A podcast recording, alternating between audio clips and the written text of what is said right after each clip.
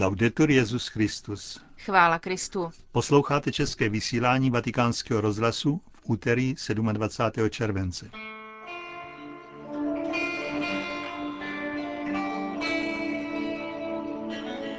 Rozhovor s organizátorem papežovy návštěvy ve Velké Británii a studie Georga Sanse z Tovaristva Ježíšova o Leibnicově Teodicei.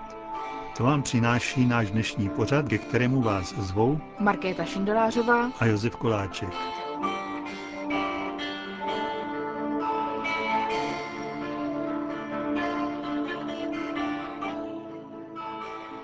Zprávy vatikánského rozhlasu. Ve Skotsku a Anglii vrcholí přípravy na apoštolskou návštěvu Benedikta XVI. Ten do země zavítá od 16. do 19. září. Jde o první státní návštěvu papeže ve Spojeném království, protože cesta Jana Pavla II. v roce 1982 měla pouze pastorační rozměr. 16. září přijme Benedikta XVI. v paláci v Edinburgu královna Alžběta II. Vatikánský rozhlas navštívil Lord Christopher Patten, pověřenec britského premiéra pro papežskou cestu. Jsem si naprosto jistý, že všechny přípravy, které dělá vláda, místní zpráva a biskupské konference Skotska a Anglie, zajistí, že papežová návštěva bude neuvěřitelným úspěchem. Co je podle vás největší výzvou příštích týdnů?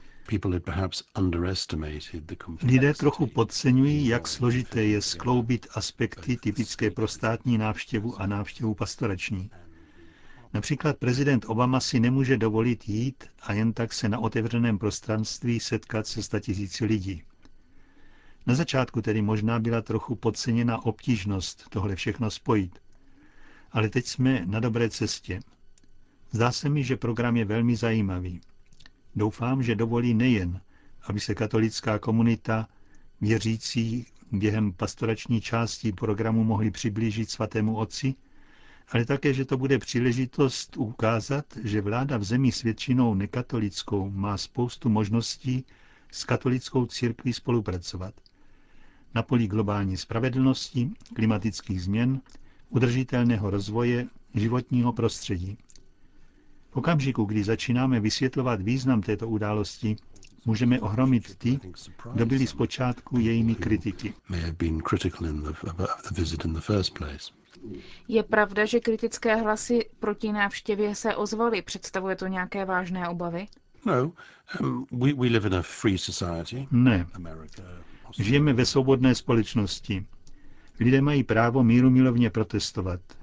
Myslím ale, že představují jen malou část společnosti. To, co máme na srdci, není jen zajištění bezpečnosti svatého Otce, ale také to, aby pastorační události nebyly pokažené.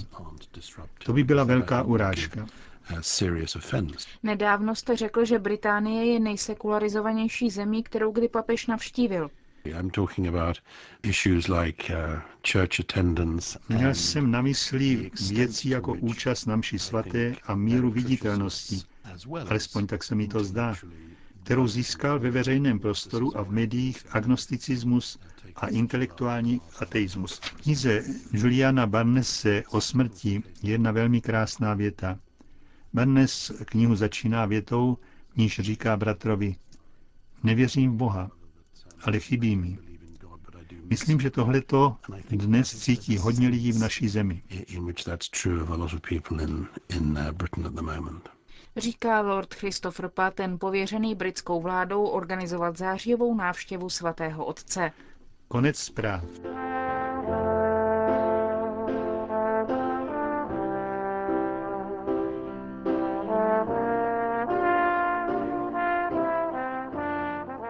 Georg Sanz z Tovaristva Ježíšova.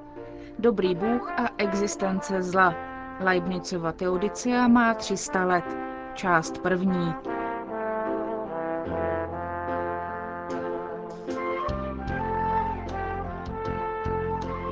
Motto Ježíš se ujal slova a řekl, Velebím tě, Otče, pane nebe i země, že když si tyto věci skryl před moudrými a opatrnými, Odhalil si je maličkým. Ano, otče, tak se ti zalíbilo. Všechno je mi dáno od mého otce. A nikdo nezná syna, jenom otec. Ani otce nezná nikdo, jenom syn. A ten, komu to chce syn zjevit.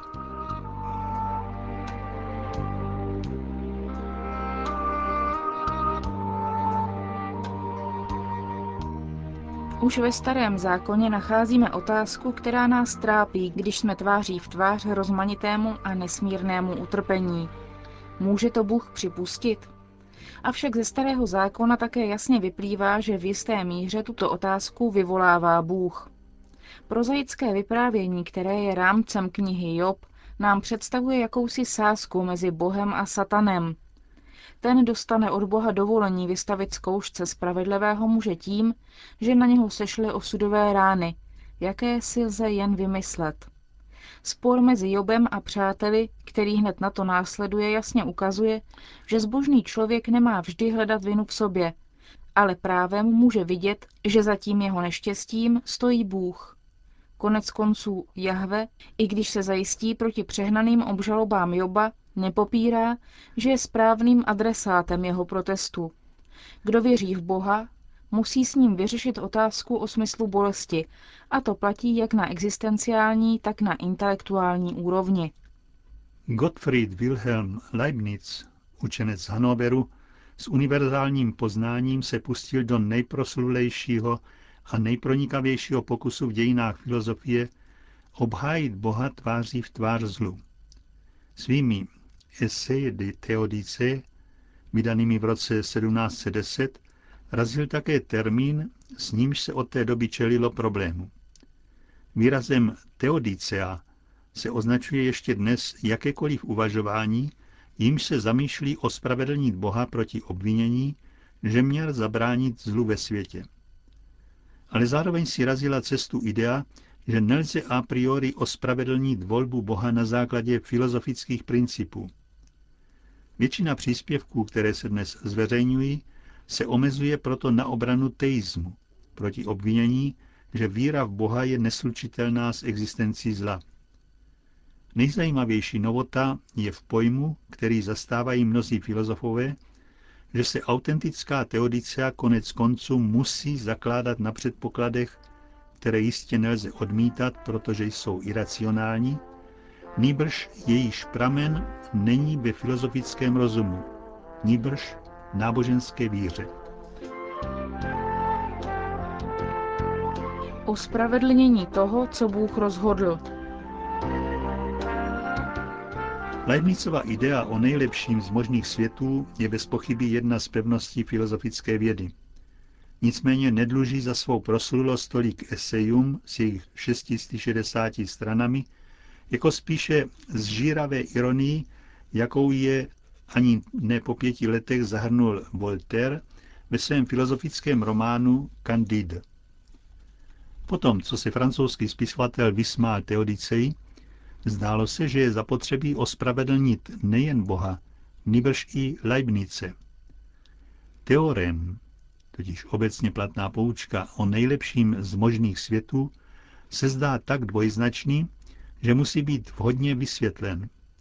Je zřejmé, že je třeba hledat jeho vysvětlení v Leibnicových esej, ale moderní čtenář zhledá, že tahle cesta je těžko schudná. Leibniz je nepochybně bystrý logik a matematik velkého nadání, ale také barokní spisovatel. Mnohomluvnost jeho výkladů činí jejich četbu hodně namáhavou, a k tomu přistupuje přitěžující okolnost, že Leibniz schrnuje ty nejdůležitější předpoklady svého uvažování na několika stranách, na počátku první části svých esej. Nejprve krátkými tahy naznačí obtíže smířit ideu boží dobroty se svobodou člověka a existencí zla. A začíná své pojednání kategorickým tvrzením. Bůh je první důvod věcí. To však je pro moderního čtenáře aspoň z části problém, totiž víra ve všemohoucího Boha, který řídí svět svou dobrotou a moudrostí. Leibniz, jak se zdá, to prostě předpokládá bez nejmenší poznámky. Ve skutečnosti předpoklad vězí už v samém úmyslu Teodiceje. Jde o to dokázat, že zlo nemůže poškodit víru v Boha, jestliže argumentace neodolá je třeba nechat padnout základní pojem, že Bůh je prvním důvodem věcí. Naopak, kdyby Teodicea dosáhla svého cíle, nedokázalo by se, že Bůh opravdu existuje, ale vyplývalo by z toho stejně, že zlo nemůže tvořit zásadní námitku proti víře ve všemohoucího, moudrého a dobrého Boha. V tomto smyslu je Leibnicův předpoklad zcela přípustný, navzdory tomu, co se zdá na první pohled.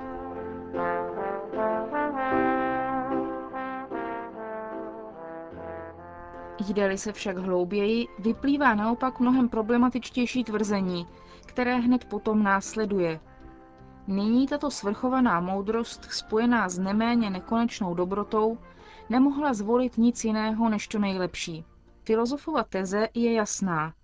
Jestliže se nějakému subjektu, v tomto případě Bohu, připisuje nekonečná moudrost a dobrota, je nemožné zastávat, že tento subjekt rozhodne něco, co by nebylo to nejlepší. Vždyť podobný subjekt kvůli své inteligenci je to s jistotou poznat, jaká je ta nejlepší z různých možností a v síle své absolutně dobré vůle by nikdy nezvolil něco jiného než to, co poznal jako nejlepší. Tato teze však vyvolává obtížný problém.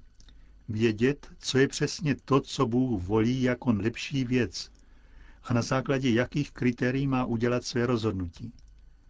Odpověď na první část problému tvoří druh nevyhnutelných předmětů v mnohých filozofických důkazech, i když dodnes není žádná zhoda při stanovení, jaká by měla být jejich metafyzická povaha.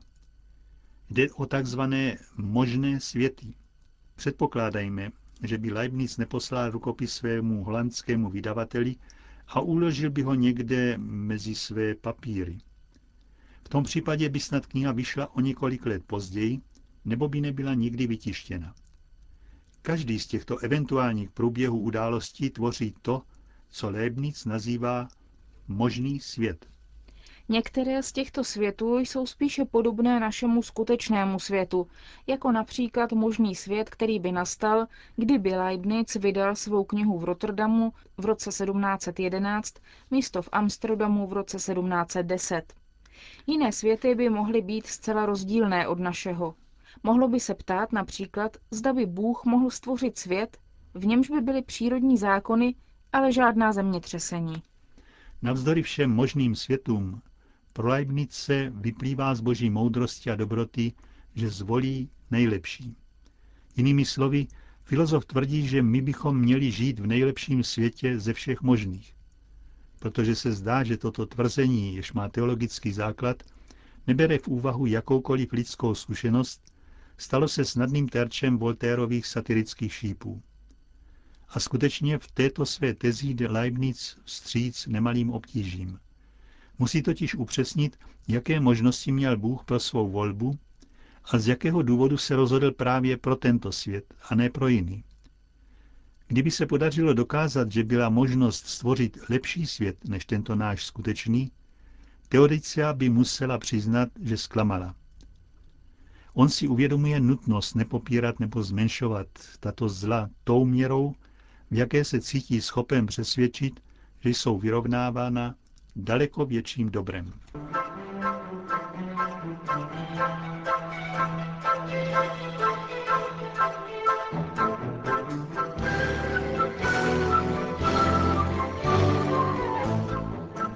Slyšeli jste první část studie Georga Sánce o Leibnicově Teodiceji.